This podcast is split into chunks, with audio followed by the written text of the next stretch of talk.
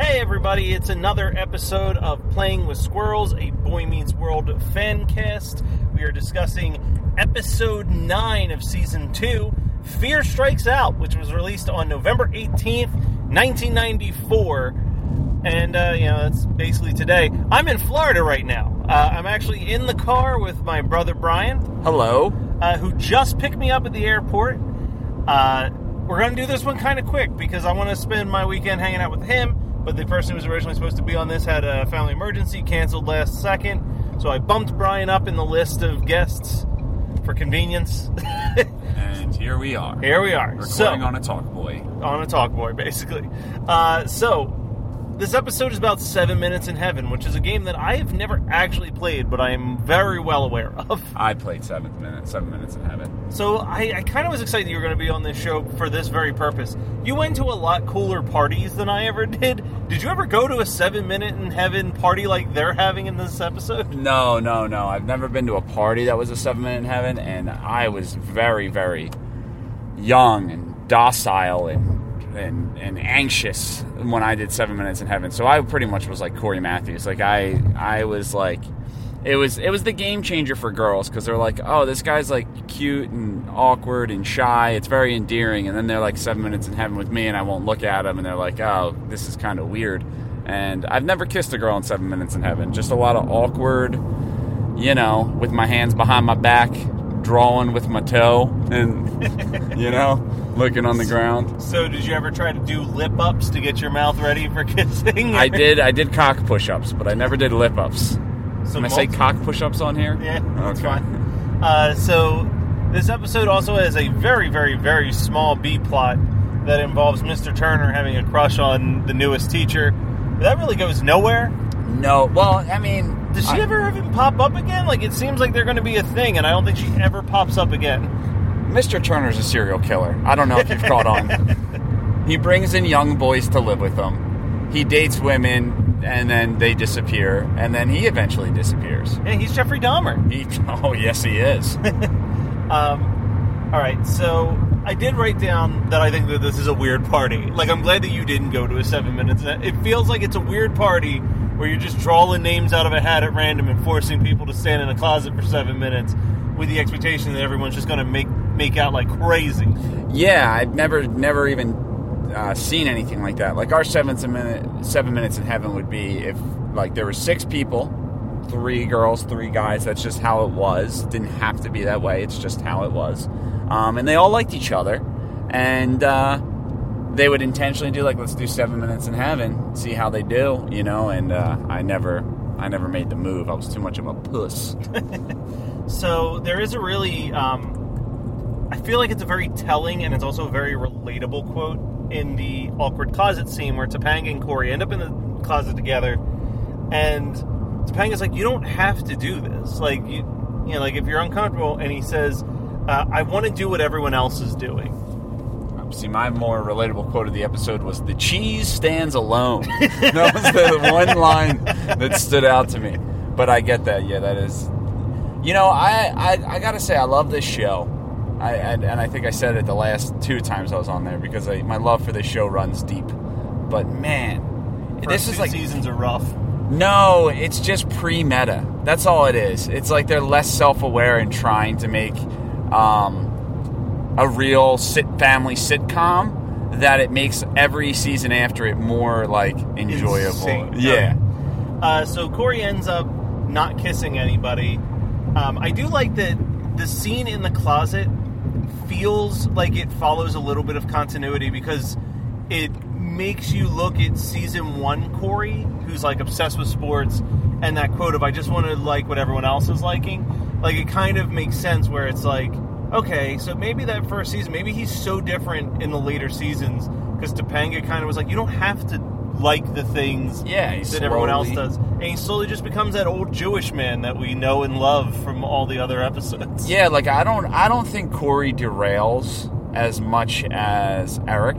Yeah. You know? Oh, Eric, like, I'm waiting for the discovery of the moment when that Nah. ship just flips. I love it. I, he's he's number two on my like starts off a show and then ends a show completely different. Who's your Uh, number one? Number one is Troy Barnes from Community. Yeah. And number three is Kevin from The Office. Okay, yeah, no, all those are good ones. Um, let's see. So the nickname "The Amazing Lipless" is one of the least Clever. ins- yeah, it's what a bad nickname. Because he still has his lips. They just haven't touched the other lips. Um, so here's a question that I, I'm wondering. I'm wondering how many of the listeners will care, but like, I think Cory's parents asking if he kissed anybody is weird as hell. But I feel like it's a thing that our parents have absolutely done to us. Yeah, so so mom, she never would like be like, "Did you do it?" But Yeah. she would be like, you know, she'd be like, "So who's this girl?" And I'm like, "I really don't want to talk about her." And she's like, "Okay, that's fine, but but wait, who is she?" Where's she from? I'm like, Mom, I really don't want to talk about it. And she's like, Well, you know, what's her name? I'm like, Mom, I don't want to talk about it. She's like, You don't need to yell. I'm just asking. I'm just asking. All of our interactions with our mom have been that when it comes to relationships. I'll talk to her about damn near anything except for relationship stuff. yeah, and my mental state. Yeah. Uh, so my favorite quote, you were saying the cheese stands alone, but my favorite quote comes from probably my favorite character in these early seasons, Joey the Rat. Joey, the, oh, oh, with the old man. Yeah, he, yeah. Goes, he goes, man, that's a story I'm going to be telling to my kids, unless I don't have kids. Then I'll just tell them to some random kids in the park until the cops show up and they say, hey, yo, in the raincoat. that was funny. I actually like that was a genuine laugh, not like a nostalgic laugh or His like character is so good. Um, yeah. And this is when you first realize um, the one bully is a poet. Yeah. Which they they yeah, really Frankie stuck the to that story. they- they- They don't always stick to things in Boy Meets World. especially the first two seasons, Yeah. they don't. That's an odd thing that they stuck to, but they wrote that out. Um, is this? I'm trying to remember. What is Joey the Rat? Is that while he's talking to Frankie? Um, yeah, Frankie said something stupid. He made a stupid joke, and Joey thought it was really funny. Oh, he he did a fake poem. Okay. About yeah, about losing uh, losing his shoes, but then he cried because he found someone that didn't have any lips. So that wasn't a good was. poem. No, not a good one. Uh, it was so bad I had to invent a word for it. I can't remember what Cory's word is, but I wrote that line down. He's trying to describe how bad his day was. Um, but they find out that basically the the reason that Cory choked was that Eric just made it sound like it was going to be the most awful thing in the world. And they ground him, and he screams, "But I'm too cute to stay at home." Yeah, Um, so this leads to Topanga and Cory. They go on another date. They go to a poetry reading. This is where they kiss for I think this the third time on the show. As I'm keeping this tally before they become like an actual couple. Oh, that's the the other Joey the Rat quote I love. I didn't put quotes around it, so I missed it here. Is after Frank performs on the poetry stage, he goes, "You know, poetry is about very complex human emotions, like you know, whatever." yeah. like, he's like, I love that he is this character that sometimes just says this hyper intelligent thing and then just like completely crumbles in the middle crumbles of at it. the end. Which that show is actually a great piece of advice. If you do want to get lucky with a girl, you take her to a poetry show. Yeah. But not if you're genuinely into poetry. You have to find something you're not into and pretend you're into. This is classic whatever it takes.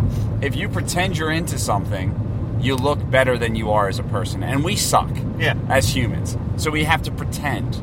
So if you're like me, take them to a sports event. Pretend you like sports. I mean, it's also literally from She's All That.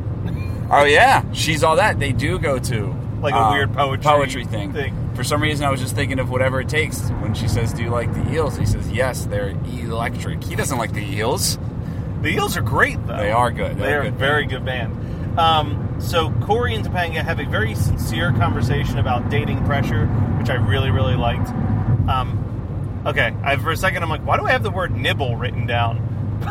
but then I remembered it's that dude's poem. He just keeps saying nibble because it's the the poem about the the produce aisle.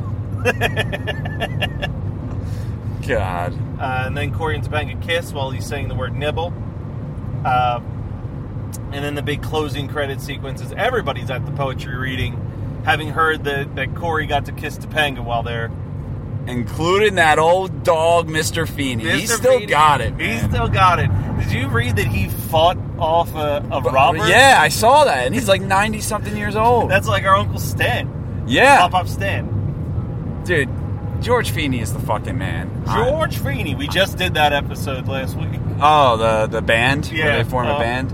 Um, yeah, man, it's gonna be a sad like the way the way that the world is right now with Stan Lee. Even though he lived a long life, it still hurts. That's how it's going to be with Feeny. That's how it's gonna be with Feeny because he's already like if he died today, I could say he lived a long life. Yeah. But He's probably got another hurt. five or six in him, I bet. Oh yeah, he's kicking. But He's yeah, it's going to be upsetting. It's going to be real awkward if he dies between now and tomorrow when this episode goes. So I will say he lived a long life. we look like assholes. But uh, is there anything else you got to say? This isn't really the most memorable episode of Boy Meets World. No, no. Especially coming off the band episode, which is probably the highlight of this season thus far. Yeah, probably. I mean, probably the only the only good episode of season. The great episode. It's I a great say. episode. Like, yeah, like contender for top 20 Boy Meets World episodes. yeah. I don't want to say the only good episode, but yeah, the only great, like non-forgettable. That I mean, I could. There could be other great ones I just forgot. But that's What super makes them memorable. forgettable. People remember that last Yeah. All right. Well, uh, we'll be back. Um, actually, let me check. I think that they took a brief hiatus at this point on uh, on the old Boy Meets World. We will be back. Nope, nope. They just kept on trucking, so we'll be back next week. Nice. I won't be here.